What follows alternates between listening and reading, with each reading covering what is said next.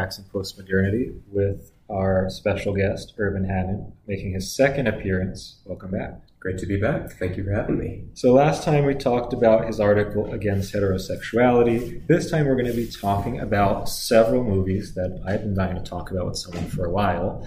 First, we'll talk about Brideshead Revisited. Um, we'll focus on the Granada, Grenada television series from the 80s. Then we'll talk about Call Me By Your Name. And lastly, Love Simon.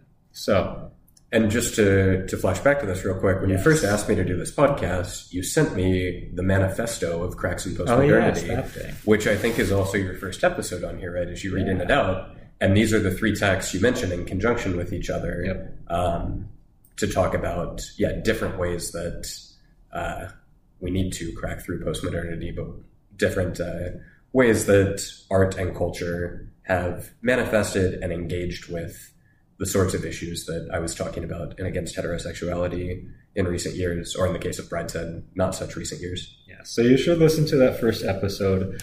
But so yeah, basically in this one, my thesis, which you can see in the, the manifesto, is that in Brideshead we have a pretty much traditional Catholic narrative of love, desire, specifically when we're talking about love between people of the same sex.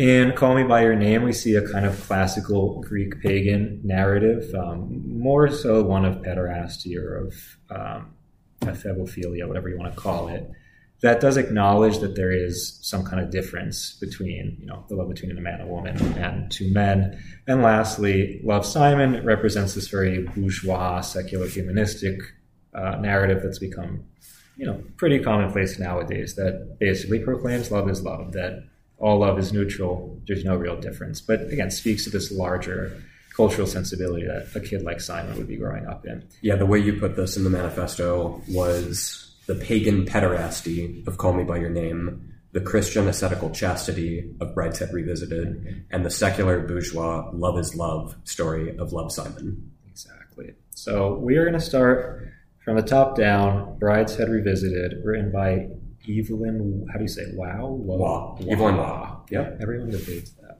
but um, yeah. So the novel, everyone should read the novel because it's you know a masterpiece. And actually, can I also put in a plug for the audiobook? Oh, so do read the novel by all means, but the audiobook of this is my favorite audiobook ever recorded. It's recorded by Jeremy Irons, who Ah. also plays Charles in the BBC version of this, the miniseries version of this that we'll talk about. And it's, yeah, absolutely fantastic. So, but also Waugh said that he regrets writing the book later in life. He said that. He came to see it, I think, as somewhat indulgent. Um, yeah. and yeah, came to prefer, prefer his sort of honor trilogy, um, which is also an interesting work that is worth a conversation another time. Uh, and then even the novel version, I believe the story is that Waugh edited it um, in a later edition um, and kind of toned down some of the things he found more indulgent in an earlier version.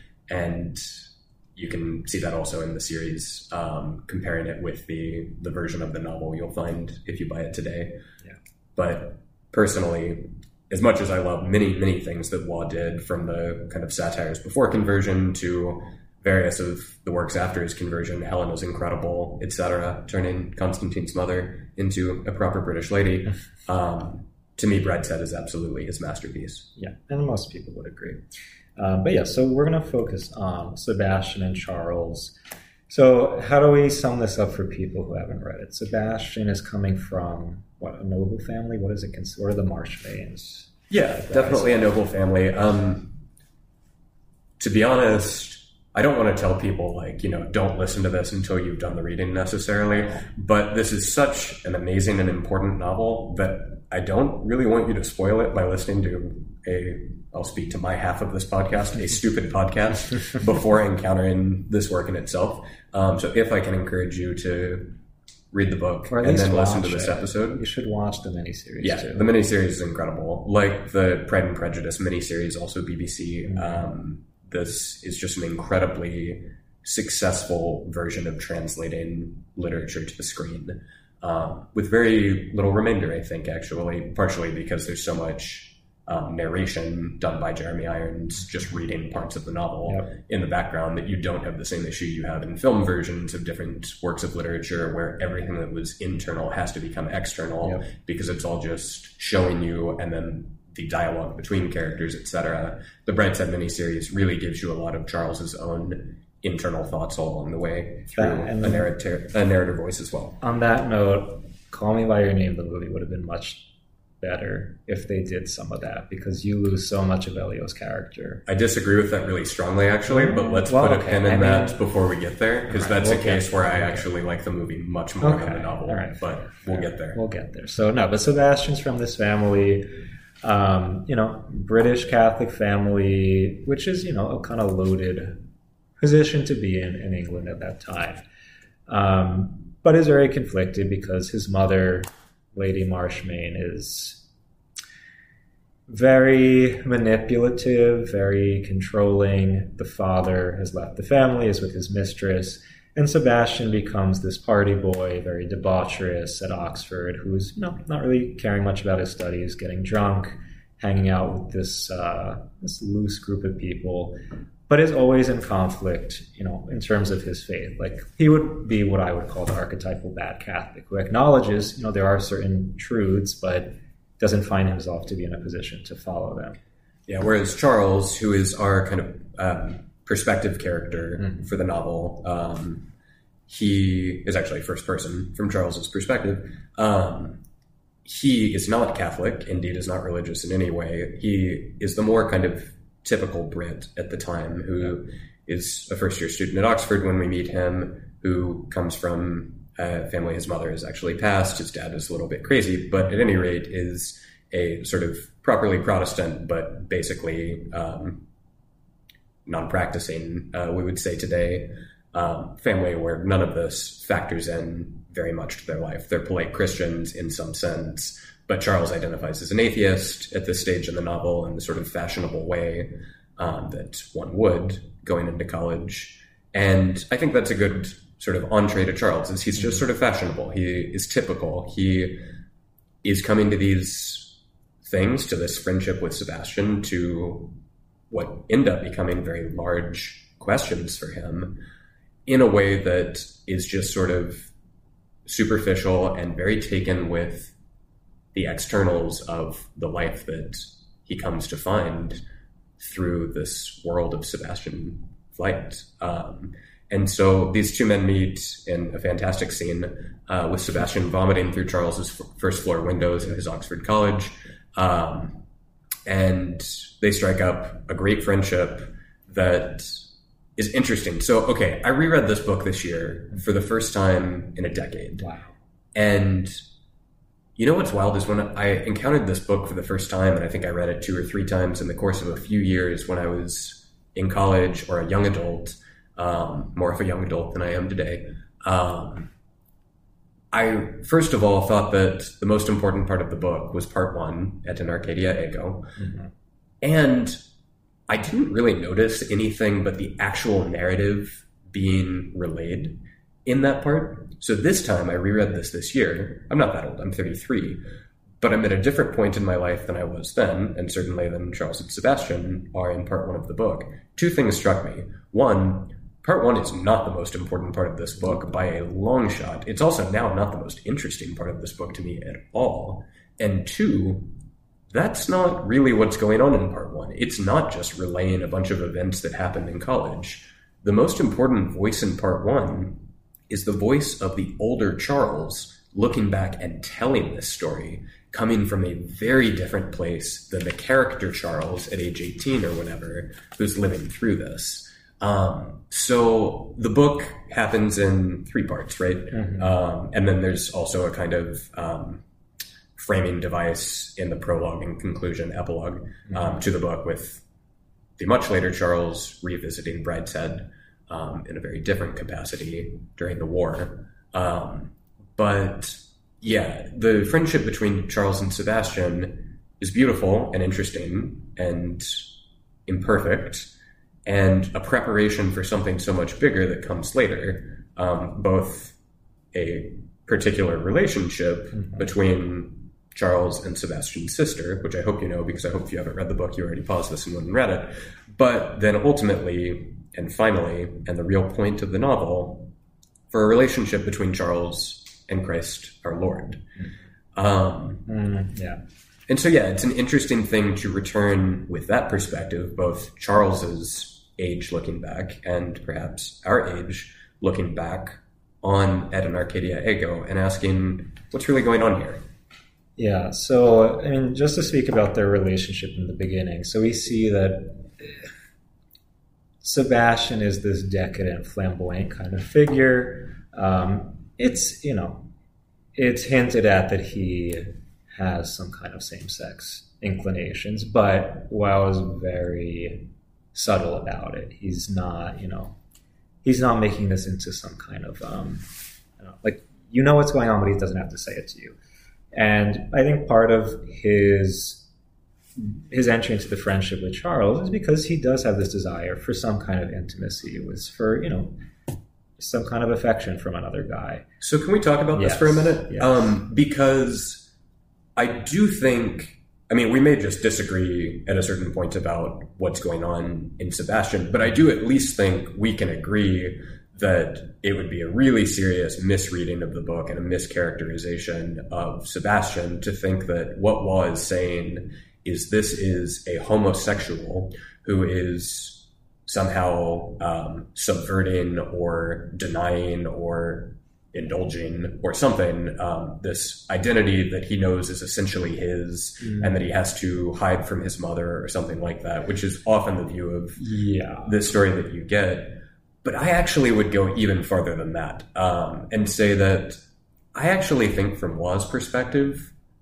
sex is pretty unimportant um, in the life of charles and sebastian well, yeah, because they don't yeah sex unless you watch the recent remake Well, movie. Let, us come back to the recent remake movie version. Yes. Um, but yeah, so I, I said this to a priest friend recently when we were talking about Brideshead, and he asked, "Well, I don't know. What's your read? Do you think that Charles and Sebastian ever, you know, committed sodomy?" And I said, to be honest, I think from Waugh's perspective, it's just not a very important question. Yeah. Like Charles and Sebastian are living a very young, inebriated, figuratively and literally, Yeah, um, superficial, rich life in these years. But I think from Waugh's perspective, the question of did these two men ever fall to unchastity with each other is as like weird and out of left field and inappropriate a question as the question did Charles used to go home at night during his college years and abuse himself before bed, commit sins against chastity with himself or something? And I think from Waugh's perspective, if you posed either of these questions to him about Charles by himself or Charles and Sebastian together, Waugh's perspective would be, what's wrong with you? Like, that's, I mean, maybe yes, maybe no, but in either case, like, not important to the story. And given the superficiality of these men at these point, like, Yeah. not existentially significant and not something they would have understood is existentially significant in any case anyway. So, I mean, I tend to think the answer is no. I don't think that's what's going on here. But the mm-hmm. bigger point is, I just tend to think this isn't a very important question. And it's a question that we, because of a lot of our own issues, bring to the text rather than an issue that the text brings to us. I'm gonna agree on a like meta level that it's true that like this is really unimportant to the whole you know plot.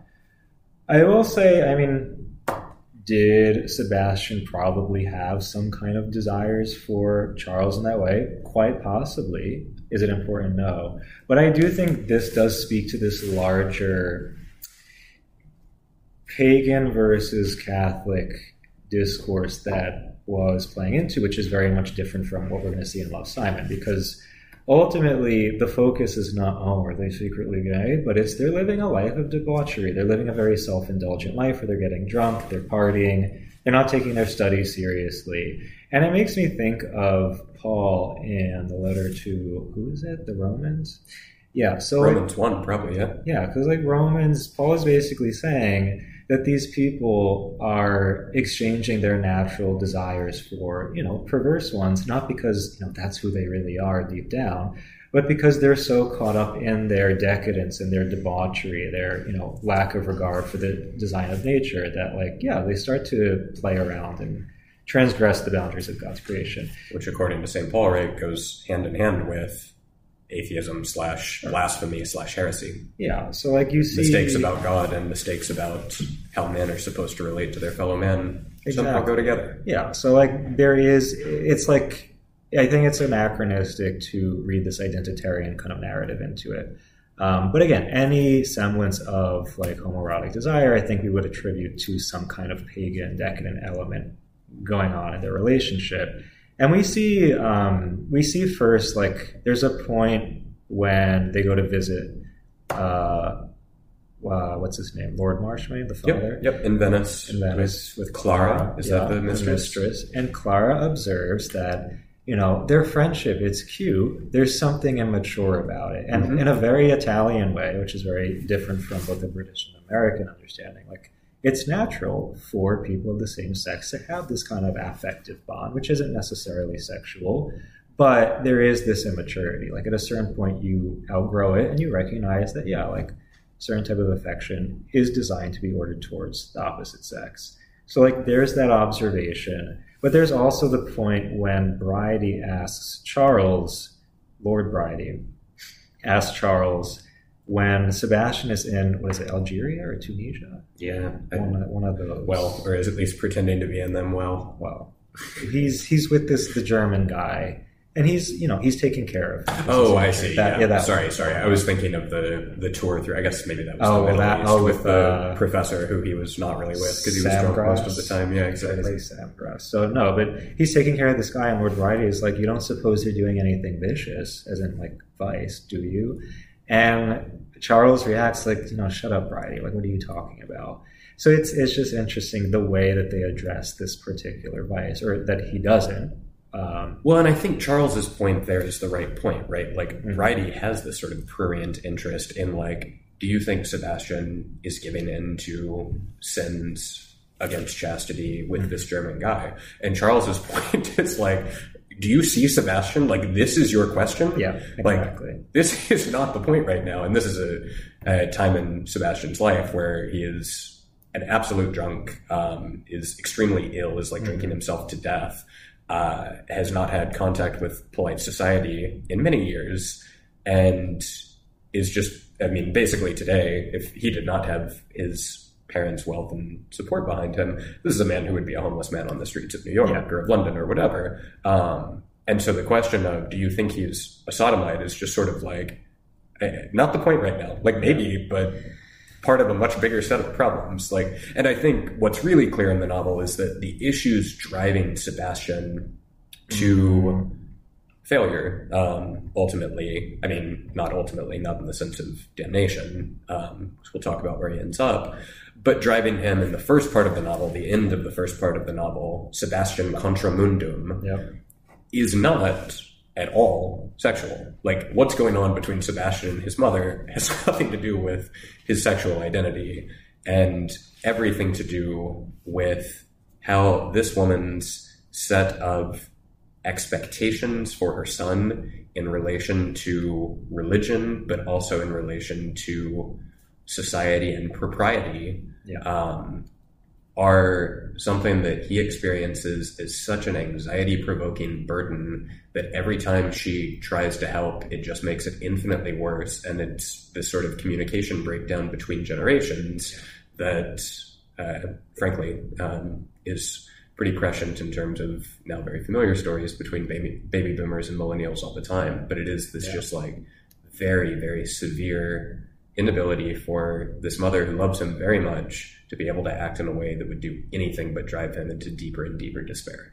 Yeah, and I think the greater drama of Sebastian's, I don't know, his life is again, it's not one of like committing particular sins, but it's this understanding of love as this indulgent, possessive kind of thing versus self-gift, charity. So again, it's not whether or not he's having sex with Charles; it's the fact that he's using Charles to fulfill this need, and he becomes so possessive to the point that you know he doesn't want his pa- his mother, his sister, to be spending any time with him. Like you're my friend, you like you fulfill me, you another person, something that I, you know, like he's creating an idol out of this friend, and you know we see that as his life plays on that he it's like everything is ripped out of his hands providentially to the point that all he can do is depend on the charity of, well, at the end of his life, of these friars in the hospital in Northern Africa. Um, and I don't know, like, I think what we see in the end is like, before he goes to the hospital, like, he's, he's taking care of this German guy. So already, this kind of tendency towards attachment, especially uh, being attached to other men, starts to turn into this self gift, this charity. But then at this last point, he's totally, you know, a total drunk and is relying on the kindness of these friars to survive. So it's like this very messy story through grace eventually brings him to fulfillment, the fulfillment of a charitable kind of love, not this possessive, indulgent one. Yeah, and I think we should say too that in part one, so I agree with you completely. I think all of that is there in terms of the sort of inordinateness of um, Charles, unfortunately, becoming a piece in this larger ploy between Sebastian and his family. But even though there is that possessiveness, even though there is that sort of corruption of this friendship, there's a reason that the friendship between Charles and Sebastian is something yeah. that's so celebrated and attractive and beautiful. I think especially to guys who are about that age, Catholic guys who encounter this and think like either I recognize myself and my friend or friends in this and how wonderful that there is a Catholic work of literature that recognizes this special thing and celebrates it, mm-hmm. or reads this, and maybe these days, unfortunately, this is the more common reaction, reads this and thinks, God, I long for that so badly. Mm-hmm. Like what I wouldn't give for the kind of friend at this point in my life that Sebastian had in Charles, or vice versa. And I think that's supposed to be there too. Um, so evil is always parasitic upon a good yeah. and an imitation of a good, but their relationship at its root is a good relationship. It's a good friendship, and it's a good friendship that, unfortunately, um, a lot of Sebastian's inner demons and some of Charles's too um, end up. Um, taken to a messy place, but I think we can relate to that in life too, right? Like yeah. these really special early friendships you have as you first kind of come into the fullness of human life and adulthood are these sort of blissful, easy, wonderful, carefree things that time goes on, suffering ensues, and please God, those friendships persist and become stronger than ever. Mm-hmm. But they're not carefree for long. Um, and I think that it captures a really beautiful, interesting moment in sort of emotional maturity and in um, the trajectory of friendship in a way that not many novels do, yeah. especially these days. And I think this is where we'll end up um, in this conversation. But when you compare the beautiful BBC version of this to the movie version that I refuse to watch, but that yeah, I've I've seen the trailer of. So this was like what 2010 or something. When did this yeah, movie come Something like that they made a movie version of Brideshead Revisited with Emma Thompson, who I love. Yeah, so a shame that she was involved in this. She's Lady Marchmain in the movie version. That basically turns this into a story about a love triangle yep. between a brother, a sister, and their friend Charles, manipulated by this mother. And that is how our generation tells the story of Brideshead, encounters the story of Brideshead, and puts out stories about friends in young adulthood. Yeah. It's all got to be all about sex.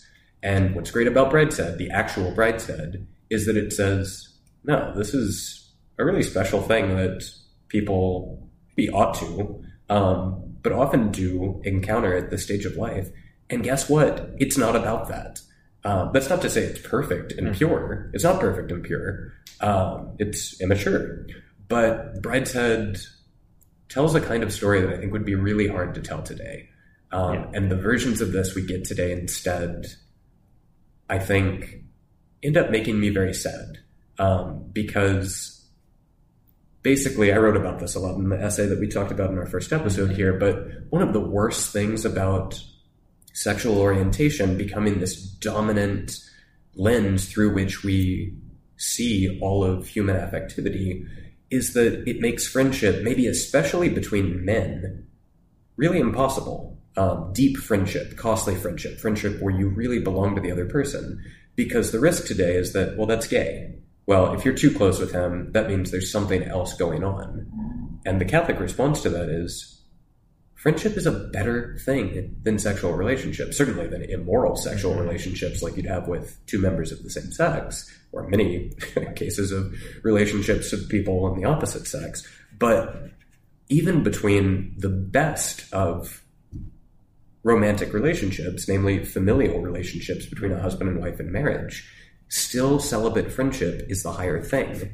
A sign yeah. of which is that we will have celibate friendship in heaven, but in heaven we neither marry nor are given in marriage. Christian marriage is great, but in fact, what we have predominantly with our own sex, but also by the grace of the sacrament with one spouse mm. in its best ways, in its highest kind of range, is a celibate relationship that is the life of heaven begun here on earth. And that's a better thing. And it's so hard today to present art that shows that. Instead, we have, you know, quote unquote, just friends, which is this like kind of shallow, lesser thing where you hang out on occasion, but don't you're not pursuing share yourself. Though. Yeah, and I think that's that's the difference. Like I don't know, when you look at the trajectory, particularly of Charles, it's like he starts on this base, very instinctive level with Sebastian, which I'm, you know, just in the context of this conversation, would be the pagan level, the unnatural level. Moves on to Julia, which would represent you know, the natural, uh,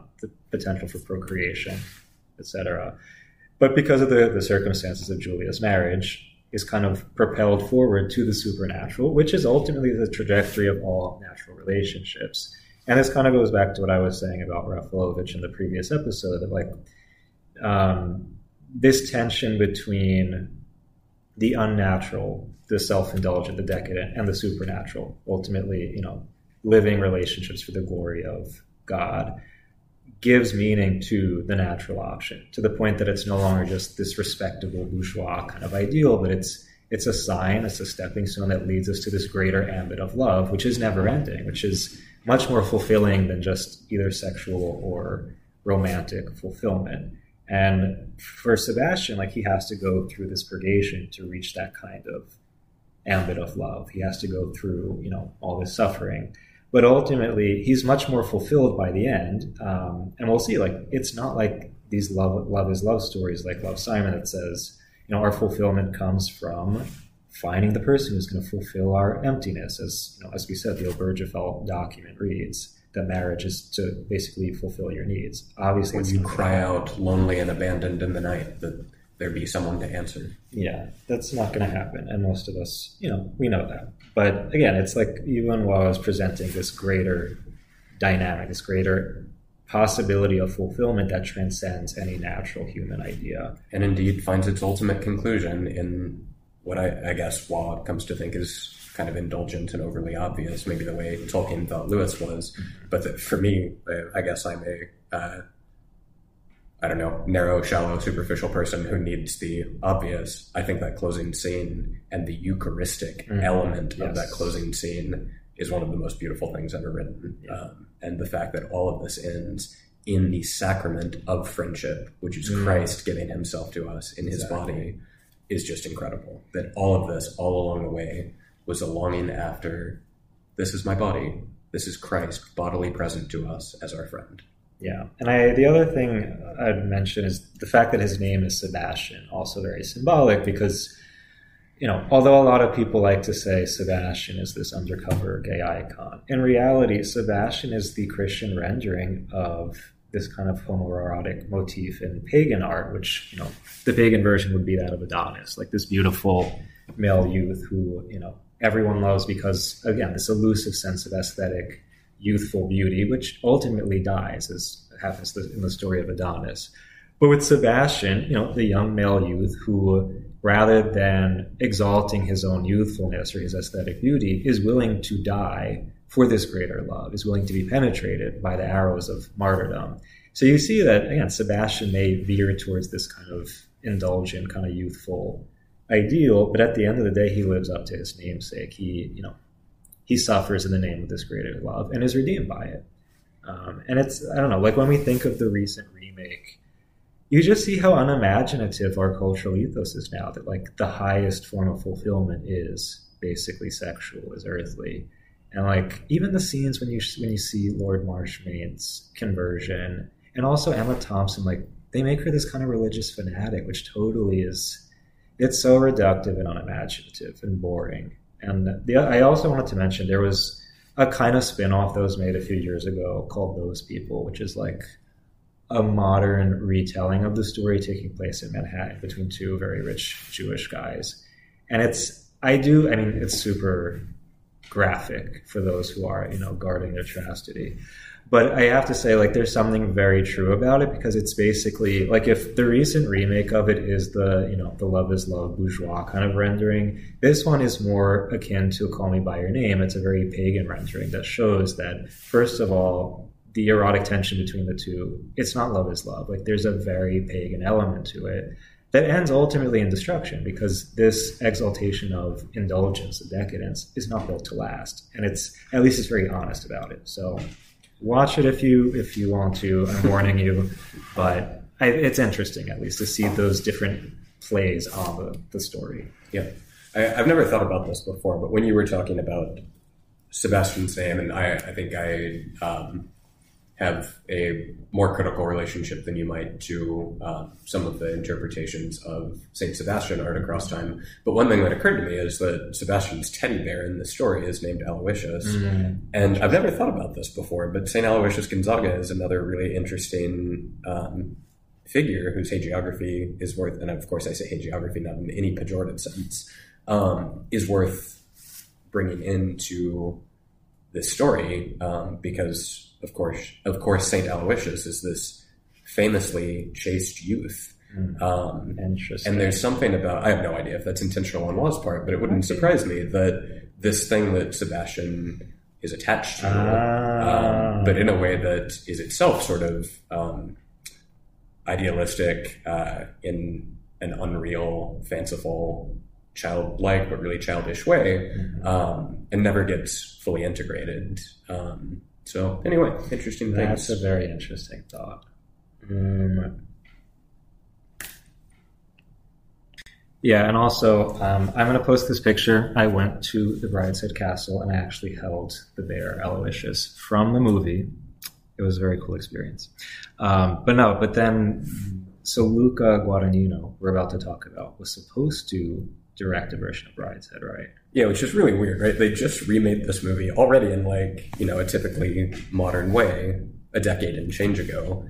And yet the rumor for several years now has been that Luca was about to get to do his version of this film, which I have been absolutely dreading. I mean, I wasn't going to watch it. I didn't watch the last one either, but oh my gosh, what an absolutely terrible idea. And thankfully, just I think in the last couple weeks, at least I came into uh, awareness of this in the last couple weeks, that project has fallen through, and Luca Guadagnino will not be putting his stamp on Evelyn Waugh, for which I'm infinitely grateful. Thank Providence. Um, but speaking of Luca, Call Me By Your Name, um, written by Andre Aciman, who was on this podcast not too long ago, um, I find fascinating because it's very it's the epitome of this classical, particularly Greek pagan understanding of same sex desire. Um, and I think, despite the fact that a lot of people, when the movie came out, presented it as this, oh, love is love, this beautiful coming out story, the reality is that's very far from the truth. Both Andre Aciman understands that, and also Luca Guadagnino. Um, there's this very pederastic dynamic between Oliver and Elio, which is hinted at throughout the movie. I don't think there's any point where it's made to be this like oh totally neutral love story. Um, what, what what is your take on the dynamic between the two characters? So I'll first say, um, "Call Me by Your Name" is an example of a movie. I just used this distinction on another podcast actually, but is an example of a movie that I would praise without recommending. Um, by which I mean, I am not telling you, listener of this podcast, that this is a movie you definitely need to see. In fact, depending on who you are, this may be a movie you really, really, really do not want to see. Um, you have to use your discernment. For sure. But actually, so in context of the other podcast, just because this is slightly relevant to this, uh, I was doing a Josias episode talking about temperance and was talking about two different movies about sex addiction, pornography addiction, Don Jon and Oh, yeah. Shame. Um, and I was saying that this is an aside, but uh, you know, relevant to these themes. I was saying that the Catholic blogosphere got all excited about Don Jon when it came out, and that was really disappointing to me because I actually think that Don Jon, that movie with uh, Joseph Gordon-Levitt and Scarlett Johansson and Julianne Moore and whoever, was way, way, way too light and um, comfortable in its presentation of pornography addiction. Was kind of the point in that movie and that made it like not too threatening for um, the Catholic discourse machine to talk about. Whereas shame is um, Michael Fassbender and um, oh gosh, what's her name? Um, Carey Mulligan Okay. is his sister, and that is one of the darkest movies I've ever seen. Spike Lee, um, Oh, not Spike Lee. it's not my favorite Spike Lee. Like movie wise, I don't even think it's that great. But in terms of showing you the horror of sex addiction, oh my gosh, that movie is so much better than Don Jon. Anyway, I, I mentioned that just because in the case of Shame, I said I'm going to praise this movie for what it does, what it shows, without telling anyone they need to go see it. And likewise, Call Me by Your Name. So I first saw Call Me by Your Name um, last spring sometime. And I knew that it was on Netflix, at least. So, I, like I said, I live in Italy. In Italy, it is. And in America, it's not. it's not okay. So So I'm just going to say I downloaded it when I was in Italy, and when I came back the next day, it was gone because I was in America. sorry, Sad. um, but I actually ended up watching it because a Dominican priest friend recommended it to me, and it had been recommended to him by his frat boy of a little brother who he says has a hollow leg for American light beer. and this combination of people, I was like, oh, this is not what I would have expected for this movie in terms of recommenders. So I checked it out, and to me, this movie was so unbelievably affecting. Um, it's difficult to explain just how profoundly it kind of shook me. And there are so many things that go into that. I think when it comes to aesthetics, Luca has my number like no other director. Um, but then also the music that goes into that movie with Sufjan Stevens, a lot of those songs, but Mystery of Love especially, Yeah. is I think the best song Sufjan's ever recorded. Are you a fan? Not a huge fan, but the tracks in that film I think are incredible. Yeah. Um, I mean, I'm not not a fan. Gideon. Yeah, what's that called? Visions of Visions of Gideon. Gideon, yeah. And then, um, Loaded. Yeah. Very loaded. yeah. But uh, anyway, so I encountered this movie, and it just kind of bowled me over. And I remember sitting in the credits of the movie, which is itself a scene in the movie, Yes. and crying and thinking two things right then. One, I thought about St. Augustine and the Confessions. Yeah.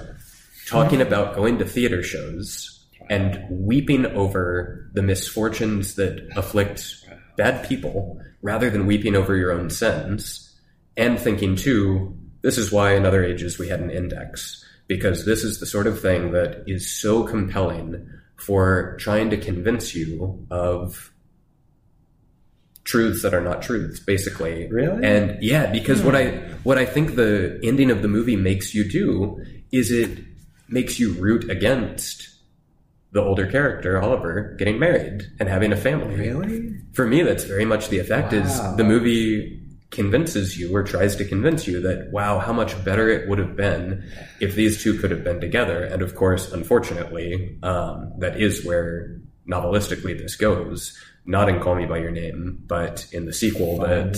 Yeah Did you Aciman, Aciman wrote I did that Aciman wrote basically to appease the fans who wanted these two guys to end up together and he writes this bizarre book that doesn't work at all uh, in my opinion that another priest friend who I was talking to about this said, yeah, sequel terrible, but you can kind of understand ex ante why that would have to be the case, right? Just given what the story is. And he's right. But anyway, um, yeah, this movie affected me very profoundly. And so I, I went to the novel not only to prepare for this podcast and this conversation with you about how these themes are playing out in our culture right now, but also to come to understand what it was about the movie that I found so affecting.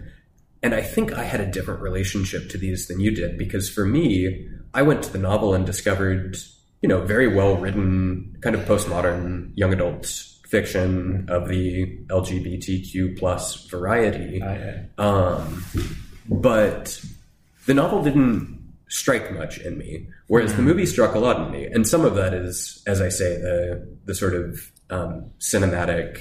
I have a priest friend who says, "Yeah, anything that call me by your name um, sort of sets off in the heart could really be resolved by just owning that house in Tuscany. Yeah. And it's so true. like that is such a beautiful setting and movie.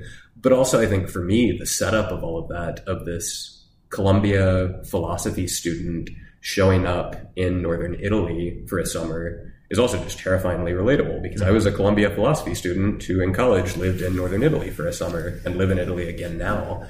And so this whole setup was just so nostalgic for me. Mm-hmm. And then watching in the movie version the friendship between these two men, um, Elio and Oliver, so that's Timothée Chalamet and Armie Hammer, develop over the course of the movie, I thought was just this really beautiful thing. And then, unfortunately, this went the only place that any story like this can go today because of our boring blinders in terms of the possibilities of human relationships and friendships. Of course, they had to end up in bed together because they love each other that much. They're drawn to each other that much.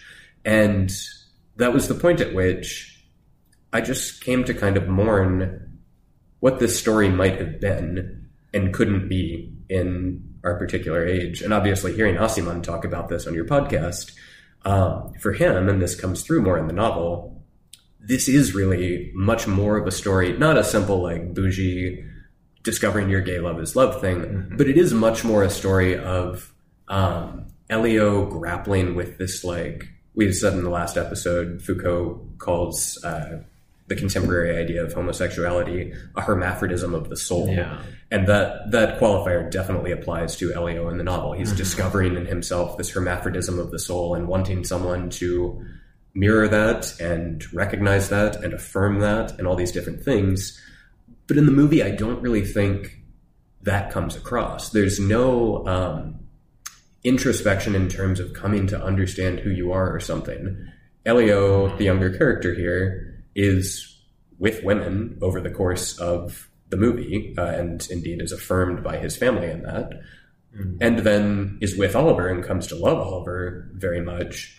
But at no point is there some like realization on the part of either of these characters that like, oh, I'm actually gay, or oh, I'm actually trans, or oh, I'm actually you know both male and female, or something in the movie. Yeah. Um, whereas in the book, you get more of that. And I think part of why this is so compelling to me, but also part of why I think it is interestingly reflective of the moment we're in, or were in in 2017 when this came out, different than when I came out with that essay we were talking about, mm-hmm. is that these are not characters who are queer, like no. in any, um, you know, kind of stereotypical flamboyant sense. It's not insignificant that both of these characters are played by actors who, you know, are not sleeping with other men in real life to anyone's knowledge. Mm-hmm. Um, may have some other issues going on there, but oh, yeah. uh, not that, that, particular one.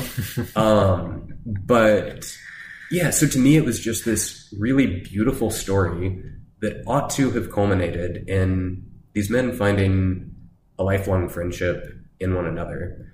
And if I can, I want to read a passage yes. from the book that really struck me. It might be my favorite and least favorite passage in the book mm-hmm. because it just shows, I think, so clearly the problem with where we're at in our ability to understand all of this today. Mm-hmm. Um, so this is what Elio says to himself um, just on page 30 of the book. So early on in the summer, in his friendship with Oliver or his relationship with Oliver, but before they're, you know, um, sexually consummating this in any way. Um, he says, the word friendship came to mind but friendship, as defined by everyone, was alien fallow stuff I cared nothing for. What I may have wanted instead, from the moment he stepped out of the cab to our farewell in Rome, was what all humans ask of one another what makes life livable.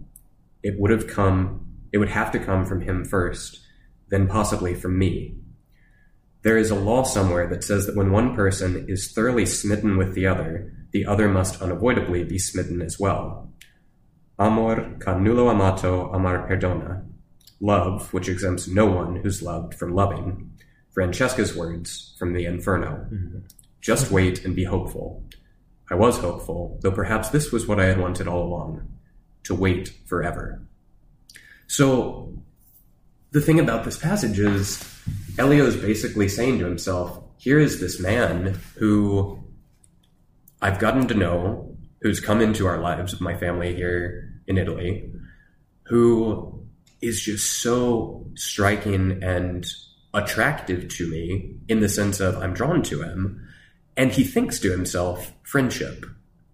Well, friendship's empty. Mm-hmm. Friendship doesn't mean anything. Friendship is insufficient for what I'm desiring. And I think that's such a sad thing because in a better age, you ought to have had this beautiful story with Luca in charge of sets and nothing else mm-hmm. that told this incredible kind of brideshead esque, part one brideshead esque story of two men who find in each other the bosom buddy of the rest of their lives, but never, never involve genital sexuality in that.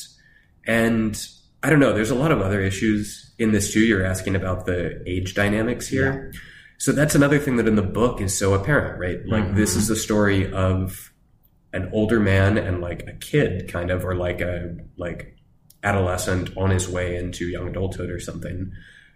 In the movie, I actually don't think that's as pronounced. Mm. Um, so I think it's supposed to be pronounced. I think there's a lot of things that Luke is doing in terms of for example, all of the uh, having Elio's father be a classicist, looking at um, sculpture yes. and all of this is supposed to have resonances with this, and it does. But different than having a 17 year old and a 24 year old, you've got two guys that when they filmed this were 20 and 30, I think, were Armie and uh, Timothy's ages. Mm. And I'm not saying that's not an age gap, that's a bigger age gap, but Elio doesn't come across in the movie as a child to me. They both come across as young adults mm. who end up finding a kind of equal in one another and being constantly surprised by each other at the potential um, for what ought to have been friendship there in a way that to me just reads very very differently in Aciman's story. Mm. Mean, before I respond, side note, do you know those memes that came out last year of like people's pictures that were kind of like photo negatives and they're like evil? So it's like photo negative of Camille Paglia. Evil Camille, Judith Butler is evil Camille Paglia. Did you ever see those memes? Yeah. Yeah. So my meme is um, Timothée Chalamet is evil Carlo Acutis. Doesn't that make sense? Gosh. It does, because they look similar, but they're total opposites of each other. I don't know. That was my joke. Um, oh, I don't take it as a joke. I actually think, gosh, that's it's true though. It's striking and something I'd need to think more about before I comment on. But if I blessed Carlo Acutis, yeah. please, please pray for pray us. for Timothy, Luca, and Andre. if I knew how to make one of those memes, I would. But um, okay, so I have a lot of things to say. First, just like I, we need to look at the context that this whole plot is playing out in. You have this very well to do bourgeois family. The father's an academic. Um, you know, they go between New York, Italy, have this lovely mansion there. Um, but you see that like their moral ethos, their sense of reality is very much shaped by this when I say bourgeois, I mean, I'm going to use that word differently when we're talking about Love Simon. In this case, it's this bourgeois, pagan, decadent kind of morality. It's this anything goes, you know. Um, we're not tied down to anything. It's this kind of rootlessness, which again will play out differently for Simon. But, um, you know, it makes total sense for their son to be experimenting with these kind of decadent, deviant um, lifestyles, behaviors and that they have no qualms with it. They're like, you know, go ahead, go go to Bergamo and Rome with him, have a good time. To the point that at the end, the father's like, you know, I wish I could have done what you did, so live it up, enjoy it. So you see what kind of world Elio is growing up into. And it's the perfect setting for, again, the Paul letter to the Romans 1 vibe, that it's like your decadence, your indulgence leads you over to these kinds of um, these these behaviors that transcend the boundaries of creation of what's natural. Yeah. So it's all set up for this. Um, and I, you know, and I think we should juxtapose it. Uh, people don't really pay attention to this, but they have. There's a couple that lives with the family in their Italian house, uh, and Mafalda, who would represent this working class very you know grounded in nature, grounded in hard work. This yeah, they're the know, servants, right? Or I mean, servants is not Yeah, like the you house, use in this period, aides, but they're the the cook, the Yeah. mechanic, and you, you see that there's this earthiness to them, this like being in touch again with nature, with you know order that the family is total the polar opposite of. Um, very a very humble, kind of beautiful, you know, kind of juxtaposition in a way.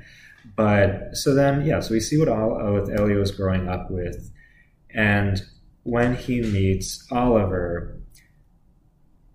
Well, let me also say this about Andre. So, if you haven't listened to the Andre episode, listen to it because you'll understand him as a person and how he conceives of this whole plot. First, he is, you know, he's a classicist. Like he has, a, he's deeply rooted in classical literature, cla- classical art. So you understand why he's going for this, you know, Greek pederastic kind of dynamic between the two main characters. But there's also this Augustinian bent, and he even mentions, you know, that he's inspired by the image of the restless heart from the Confessions. And you know what I what I think is most valuable about Call Me by Your Name is that it shows that desire is constantly in tension between two forms of transcendence either God, the creator, or something diabolical, something that goes against nature. But either way, desire is always pointing to something that's beyond ourselves, which is the total opposite of what we're going to see in Love Simon. Um, so you see, like, Andre Aciman himself is struggling with this, you know, where does my desire go? Like, is Augustine right to turn to to God to fulfill it? Um, but either way, like there's this constant restlessness. Yeah, and in terms of putting this into conversation with against heterosexuality um, and our first episode here, another thing that I remember Andre saying on the episode he did with you was from his perspective, and he writes his characters accordingly. He doesn't think there's such thing as someone who's only attracted to the same sex or only attracted to the opposite sex. So he already, I mean, the novel's older too, um, but in terms of someone who was kind of setting the tone for, or um, just a, a kind of barometer for where things were heading. Already, this is a story in the book version, but then way more so in the film version later, I think, that just has no place for these sort of rigid essentialist categories in any way. And that's part of why it reads as believable. And to me, reads is really compelling. I think about this too, um, on analogy maybe with another of my movies that I've seen in recent years that has meant a lot to me, uh, and that's the Before series, and especially Before Sunset, the second of those movies, which is my favorite of them. So if you don't know those movies, it's Ethan Hawke and Julie Delpy, a French actress, and they're basically the only two characters in the movies, except for one scene in the third movie. But they're set and shot 10 years apart. They each take place on a single day, and it's just these two people, a man and a woman, and a kind of quick snapshot of where they are at these different points in their life. And the second movie, sorry to give something away here, but the second movie is a movie that is basically asking you to root for them to commit adultery um, because they're meant to be together, but he's ended up with someone else in the meantime. And obviously, we know that that's immoral. And by immoral, we mean something that's not going to make you happy, something that's not actually ordered to your true good. Um, but when you can take it with that asterisk and say, how great this story and this incredible presentation of human relationship and um, aging and suffering and all these things, um, how compelling and how real this is. That's sort of the relationship I have to Call Me By Your Name, where I think there's something so true and good here that then there's also this element of like, instead of rooting for them to commit adultery, what the narrative is trying to do is get you to be longing for them to come to a sexual relationship and then very um, kind of satisfied when they do. And that's the, I mean, grain of salt, it's a pile of salt. It's kind of the centerpiece of the movie, unfortunately. But for me, is the thing that I say, gosh, what this could have been um, is so interesting and incredible. Um, and instead, we get something else. Um, one other thing to say, real quick I watched a movie last night also by Luca Guadagnino, that's earlier than this. That's one of his Italian movies. It's called Io sono amore, I am love, and it stars Tilda Swinton. And it's interesting because I feel like Luca lucked into his source material here with Call Me By Your Name so much because I Am Love is another case of a movie that is like trying to get you to root for someone to do the quote unquote wrong thing romantically, sexually, etc But in that case, you're rooting for this wife and mother to run off with her son's best friend and business partner, which she does and kills her son along the way, and then abandons the rest of the family at his burial while his widow or almost widow is revealing that she's pregnant with the dead son's child. And the mother like sprints out the door toward the young lover who you're supposed to be so happy that she's following her heart and being true to herself and whatever. This is one of it's not really disturbing because it's not like effective enough to be disturbing because it's just so stupid like you can't root for this person to do this mm-hmm. um, but it's another case of luca just wanting so badly to be transgressive wanting so badly to be deviant yes. and get you to delight in deviancy in this really beautiful way and again the the visuals of Io Sono Amore are incredible. And Tilda Swinton's performance is incredible. But unfortunately, this is a filmmaker who is trying so hard to subvert um, that I don't know. I think there's just it's a case for me of just missed opportunity. Mm. Yeah, and I have a different reading of the end. Um, before I get there, I did want to say something about the pederastic dynamic, which yeah, you know sure, I think it is more apparent in the book, but I think Luca does show um, what Andre's trying to say that love is not love, and that's what the Greeks understood from all the way back then. That, like the dynamic between you know a grown man, whether it's a philosopher, a mentor, and the young man, which again, let's distinguish from straight up pedophilia. These these are post-pubescent guys who are like 16, 17. Not that it's okay. Um, but no, like there's this sense that um, there's a power dynamic. There's this dynamic of domination and submission that no, we sure you can see that in perversions of heterosexual relationships, but ontologically speaking, that's not what heterosexual sex is. Whereas homosexuality, as much as you may dress it up as love is love, love is love, and uh, you know you can create. Uh, gay marriage, at the end of the day, the dynamic between two people of the same sex, ultimately, especially with men, is this power dynamic. There's a lack of reciprocity. And, you know, that's, this is what I see happening, even in the movie between Elio and Oliver, because there are three main scenes where you see a close up of Oliver's face, and he's contemplating, should I do this? I know what I'm about to do. I know that it's corrupt, that I'm taking advantage of someone who's young and vulnerable. And he's 17, but he's still he's still a kid.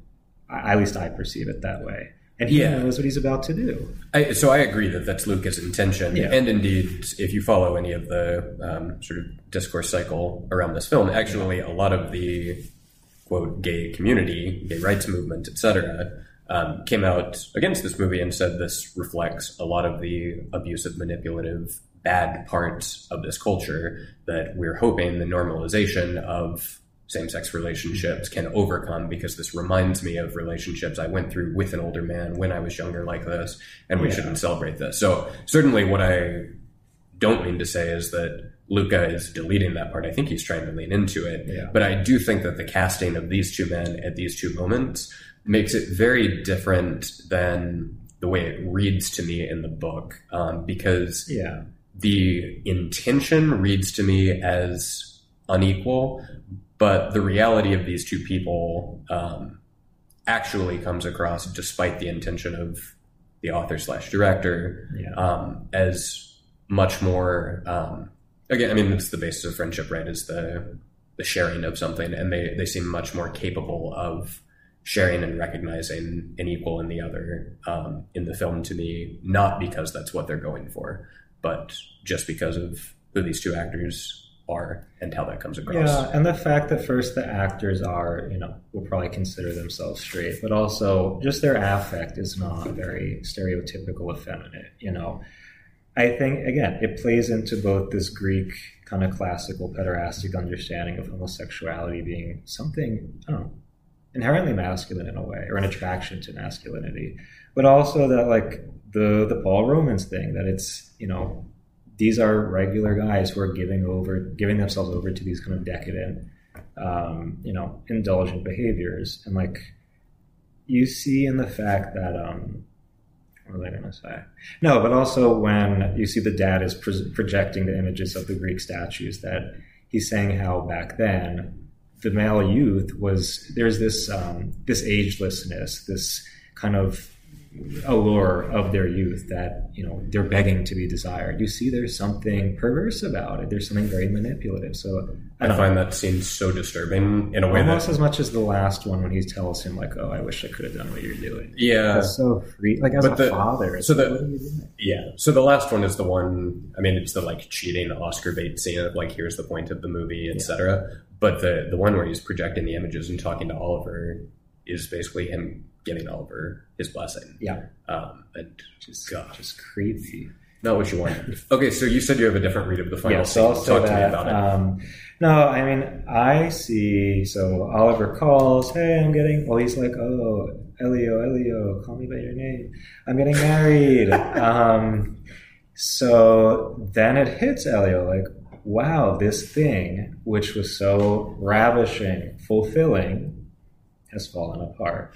Now we can say, oh, it's because of heteronormativity and that society expects him to marry a woman. Sure, okay. But at the end of the day, we know that this dynamic is not set to last because it's rooted in this indulgent, possessive form of love, which again ontologically will burn out. And so I can I can I ask a question yes. real quick for clarification? Is this your um like you reading these characters as real and saying this is what we'd say really truthfully is going on yeah, here, or me. is this you saying this is the intention of oh, Luca or Andre? I doubt it's their intention. Okay, I mean, cool. Andre did comment on the fire scene. He had something interesting to say, but it's different from what I'm saying. I'm saying from again, from my experience and my convictions that again, any form of love that is not rooted in the design of nature, in the pursuit of God, is going to fall apart. That's just ontologically how it adds up. Yep. And when he's looking into the fire and starts crying, this is extremely hopeful to me because he's saying, you know what, now I see, again, me reading it this way, mm-hmm. um, pagan love burns out. Um, and yet the desire, the fire in my heart, very Augustinian, continues to yearn for more. And I love it because it's kind of a smack into the smack in the face of the love is love narrative that like, no, love does this kind of earthly love, even heterosexual love, is not going to fulfill the person. It cannot complete you. Love has to point us to this greater flame, this infinite flame that will never burn out. And he's showing that, like, yeah, my heart still wants something greater. And no, he's probably not going to go pursue God and give his life to Christ, but the fact that he's saying this is not the answer and the, the heart remains restless, there's this infinite restlessness, to me is very hopeful. Again, it's my reading, but. I mean, I love that. Yeah. And I think, like, again, taking these as real people and saying what's really going on here, I think that is fantastic. Yeah. Um, and is a very different way of taking the visions of Gideon, um, yeah. sort of needle drop that happens in that scene too, because that, of course, is an allusion to Gideon um, in his visions of God. Yep. Um, so yeah, I think there's a sort of photo negative of the Eucharistic brideshead ending there. Yeah. Um, but evil brideshead. Exactly. I'm gonna make that name too. Um, so I mean, also evil call me by your name, love Simon. So love Simon, I think, is the contemporary rendering of this whole kind of narrative we've been talking about. And also, I think it's the natural trajectory of this bourgeois worldview, which starts out as this pagan, decadent thing, which points to something transcendent, which again would be something more diabolical and sacred, but then becomes this very secular, cozy, you know, expressivist understanding of desire and relationships. And you see, like, when you look at the parents, like, not as rich, not as well to do. It's like middle class suburban version of Elio and his family. Not as well educated either. The mom's like a boring psychologist. I forget what the dad does. She's played by Jennifer Garner too, yeah, who was like one of my first crushes in Alias. That's cute. It's not what you want. so no, but like Simon is this again, this like bourgeois suburban kind of middle class kid um, who's you know he just lives a normal, and he he says it in the opening sequence, like I just live a normal life. I pick up my friends, we get iced coffee before going to school. My teachers are weird, and oh yeah, I'm gay. Kind of, you just you see from the start, like this is going to be a very dull story. I hated this movie so much.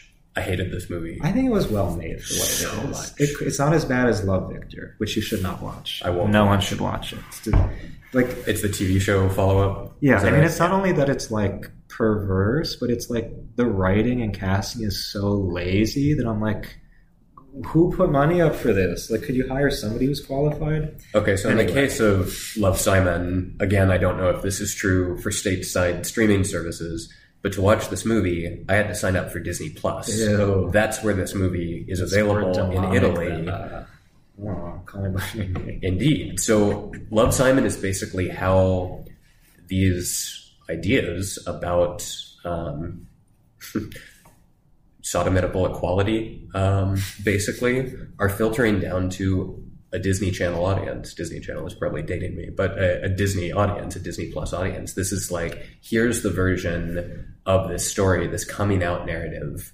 for normal young teens who, in my day, would have watched, uh, you know, whatever those shows were, Lizzie McGuire and Yeah. even Stevens. Shout out Shia LaBeouf. Mhm. Um, but yeah, I, I hated this so much. I thought it was basically the most boring, um, predictable, cloying, as you say, um, bougie, cozy story of, oh, by the way, I have a big secret. I'm gay. And then this dramatic, like, coming out of the closet thing that lasts the whole movie and trying to figure out who his, like, secret pen pal is at the high school who's also gay, whatever. One thing I will say about this, though, so different than Call Me By Your Name. I think this movie is not really a confirmation, at least not nearly as strong a confirmation of my predictions in against heterosexuality. Yeah. Because this movie definitely operates in a space of you can be gay and find out you're gay and not be able to do anything about it and have it as a secret and have to live in accord with it and then come out and tell the world whatever. That's all there. It's like this very, very essentialist story. Yes. However, I will say, which again is predictable given that it's unfortunately a kid story or like a teen story um, for Disney, that of course they're going to get a version of this that's lagging behind. But I think it's actually really important and is telling and is a step on the way to the things I was predicting that are much more writ large in adult media at this point. That these characters are not flamboyant. These No. characters are not queer. I have no idea who these actors are. I couldn't tell you either of their names. The love interest identifies as some type of queer in real life, but Okay. not in the movie. But in the movie, these seem like your everyday high school, like totally normal, quote unquote, straight guys. And there's even a scene in this terrible movie where when he's come out, he thinks like, oh, now I need to like Oh, yeah. dress a certain way And or Whitney carry myself differently. when he does the little the dance number outside the college. I honestly don't remember that, but given that epic. description, it sounds was like. I have uh, subliminally blocked this out of my memory really for a reason. I enjoyed that part. But um, but yeah, I mean, they do this to make the point in the movie that actually, no, it's ridiculous that to quote unquote be gay, I now have to like wear tie dye tank tops and skinny jeans or Dance to something, Whitney Houston Um, rainbow colors, you know. which I think like is actually a step in the direction I'm talking about in the sense that this you're is no longer um, the same sort of hermaphrodism of the soul or whatever. Basically, this like girly boy um, sort of essence to the way a gay person has to carry himself Mm-hmm. that was the stereotype. Um, and instead, the point of this story is to say, no, quote unquote, normal guys um, who look just like you and me can be like this too. It's everyone. It's it doesn't carry all this other stuff with it, which is already a way of saying you're not really discovering something that infiltrates and affects every part of your life in this very specific and predictable way. The only flamboyant character is, um, I think Nathan is his name. Starts with an N. The black gay kid, who I think is much more interesting than Simon. He has an edge. He's funny. He's you know snarky to the kids who make fun of him. It says something about the fact that again, the more interesting gay character is the black kid, and not this boring again white bourgeois. Anyway, lot to be said there, but the what I think is most powerful about this movie is not the homoerotic kind of dynamic between him and his pen pal. It's it speaks to this larger reality of again the bourgeois suburban secular mindset which is utterly dull and boring and you understand why so many kids are now turning to these outlandish not just forms of sexuality but like i don't know like you see where the extreme depression even suicide is coming from it's this flat worldview where the parents are not pointing you towards some kind of higher ideal they're just these arbiters of your freedom. You know, they're just there to protect you so you, that you don't get hurt. But at the end of the day, you do you. You you be your real self. I'm not going to point you towards something that's objectively meaningful and that's going to last in the long run. It's just like you do what you want in the moment. Don't get hurt. Um, even the principle. the principle is the epitome of like authority without any transcendent kind of point of reference because he just tries to be cool and make jokes with the kids, but like again, these kids don't look to adults to teach them anything, to guide them towards something. And you see that also in their friendships. Like their friendships are about the most mundane, boring things. Like again, let's go to Starbucks and get coffee.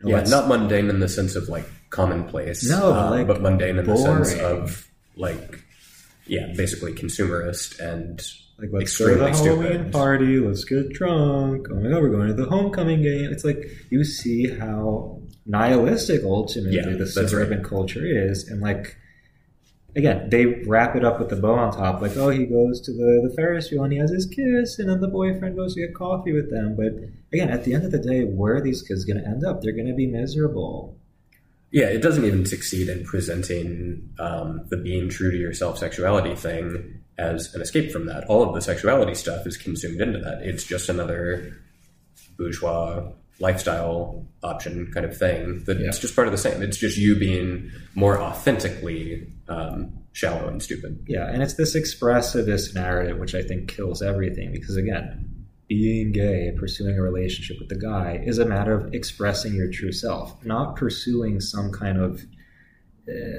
this tension between yourself and some transcendent form of fulfillment which you know we see in uh, call me by your name um, the fact that there's no tension in that expressivist narrative is what kills everything, what makes it so boring and dull. So I've never talked to any high school students about this movie, mm-hmm. um, but my sense, knowing that generation, is that this movie doesn't really read for them. It reads for the generation that made it. It feels to me so much like the sort of Boomer or Gen X um, sort of presentation of these themes with younger characters to a younger audience, but in a way that's actually not very reflective of the experiences of Zoomers at this point, um, because it's all just so neat and tidy and contained. And I think the if you were going to point to one thing that the sort of TikTok generation is not, it would be neat and tidy and contained. Um, this has to be just so unsatisfying that I don't know. It again just speaks to me about how much the church has to offer right now to these people yeah. who are hurting and suffering and struggling so much in a way that is not ultimately about, oh no, I'm secretly gay and I haven't told my mom yet and the boyfriend on the Ferris wheel and whatever, but is actually about life being miserable yeah. because the world is unsatisfying, and this version of the world is especially unsatisfying because it's not even letting you long for something beyond yourself yeah. that could satisfy you, even a corrupt version of that. But all of this is just in service of the petty self. And the church can really step in in this moment and say, let us show you so much more. Yeah, it's not, oh no, I'm gay. It's, oh no, my life is boring and has no meaning. Right. And kissing the guy in the Ferris wheel is not really going to do much for you there. Um, so I, will just add, you know, a final note on this with Love Victor. Again, don't watch it, but so basically, Victor is ambiguously Hispanic. You know, sometimes there are Mexican flags in the house. Sometimes they're eating Colombian food. You never, you know, sometimes he has a Puerto Rican flag in the room. It's you know very Latinx, for lack of a better term. It sounds very offensive, actually. Well, it is, um, and it's you know, and he's you know they're Latino Catholics, so you know they're homophobic. They don't accept him, and you end up seeing more in Love Victor how elitist this kind of narrative is because you're basically saying you and your Latino culture, which again is a colonized culture, a culture that understands that um, this bourgeois decadent lifestyle is um, you know, is not conducive to their flourishing, um, especially considering their economic lack of privilege, whatever woke terms I'm going to use. But um, you're basically saying that this bourgeois love is love, like do what you want, understanding of life is better than this backwards, um, you know, developing world Catholic worldview. Um, and it's like, sure, okay, homophobia, beating your kids because of their proclivities, obviously not good. We know that. But the fact that they're saying, like Simon or Victor, you should reject your parents' culture and their faith in order to be who you are, it's like now we see that there is an ideological colonization happening. Um, don't watch it, but I'm just telling you, like the real, the true colors of Love Simon come out in Love Victor. So, can uh, can I cap this with a story? Yes. So I don't have some like grand point to this, but um, this is just an interesting thing to me that happened that at least points to um, the Catholic alternative that we can offer here. So I was in Italy back in Holy Week last year, or the week before Holy Week, actually. It ended up being, but in Passiontide there. And a group of friends and I went and got to do a pilgrimage, a walking pilgrimage for the week leading up to Holy Thursday. So we're in the Thursday before Holy Thursday and a bunch of us, me and some religious and lay folk, uh, one priest, are heading up to Siena to start doing this pilgrimage from Rome. And we're on a bus together. And I'm sitting by one of my best friends, who's a great, great priest. Um, and we're sharing AirPods. I mean, I have one in, he has one in. We're playing songs for each other. And he knew Sufjan, but hadn't really listened to any Sufjan stuff since he'd entered into seminary. Mm-hmm. Um, and so I put Mystery of Love on for him, and he loved it. I think it's Sufjan stuff, yeah. uh, top rated song now on iTunes mm-hmm. or whatever, Apple Music stuff. Um, we're listening to the song sitting on this bus driving out of town, and it just hits me that in the context of the film, that's when that song is playing. Mm-hmm. Is Elio and Oliver on a bus? Leaving town on their way to this adventure. In the novel, it's Rome. I think in the movie, it's Bergamo. But um, but here I am with one of my best friends, a uh, committed celibate and priest of our Lord Jesus Christ, listening to this song about the mystery of love, uh, also on a bus, also in Italy. And it was just this perfect kind of example for me of, okay, Call Me By Your Name and some of these other works, not Love Simon, um, are examples of posing a problem um, and a set of um, opportunities for longing for something beyond yourself, but has none of the right answers to it. And here I was in this just weird providential moment, which was very unplanned, with this kind of, again, here's your photo negative meme. But this was like the good version of everything that, for me, ought to have been in a better age in telling a story about these two guys um, I was just very grateful for it. And then went and had a phenomenal time for 10 days, walking, um, chatting with friends, not just chatting, that sounds superficial, but you're on long, grueling days of pilgrimage walking, talking very deeply with people, in fact, um, for hours a day, singing rosaries together, Chartres pilgrimage style, praying the office, having these incredible liturgies, old liturgies, getting into Holy Week there. And anyway, it was just a great blessing, but it, it really showed and reminded me we have the thing that everyone is longing for today and is grasping at ways to both articulate and address. And the world can't do it and is never going to be able to do it. And as a church, I hope that in the years to come, um, we figure out how to present what we actually have to offer. And in this case, you see the fire of the restlessness of the heart, the Augustinian image is not condemned to burn out and you know leave us miserable, but it's through that type of friendship is pointed towards something that will continue to fuel the flame that will fulfill it. So, yeah, the point of this podcast: don't watch Love Simon. Definitely don't watch Love Victor. Um, call me by your name. You know, use your discretion and watch Brideshead, the original miniseries. The miniseries. And read it. And read yeah, it too. by all means. So, Urban, thank you for coming on again. Thanks so much, Stephen. This has been great. You want to plug anything? Oh, okay. I forgot about that. Yeah. Um, I don't know. Unfortunately, with uh, the academic stuff I'm working on right now, I can't say I have anything that I'm working on right now that's going to be for popular consumption. Um, but sure, I'll plug one nerdy uh, academic thing.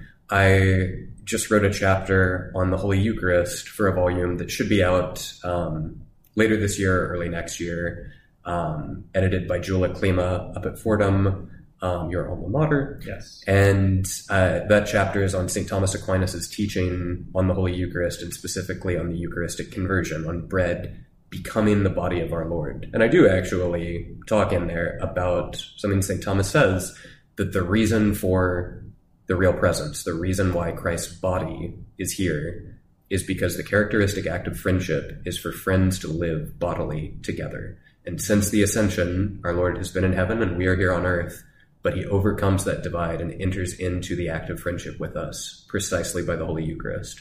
So if you'd like to uh, pick up that volume, hopefully it's not at prohibitive academic publishing prices. Um, look for that later this year, early next year. Please do. Awesome. Well, thank you again, Urban, for coming on. Thanks very much.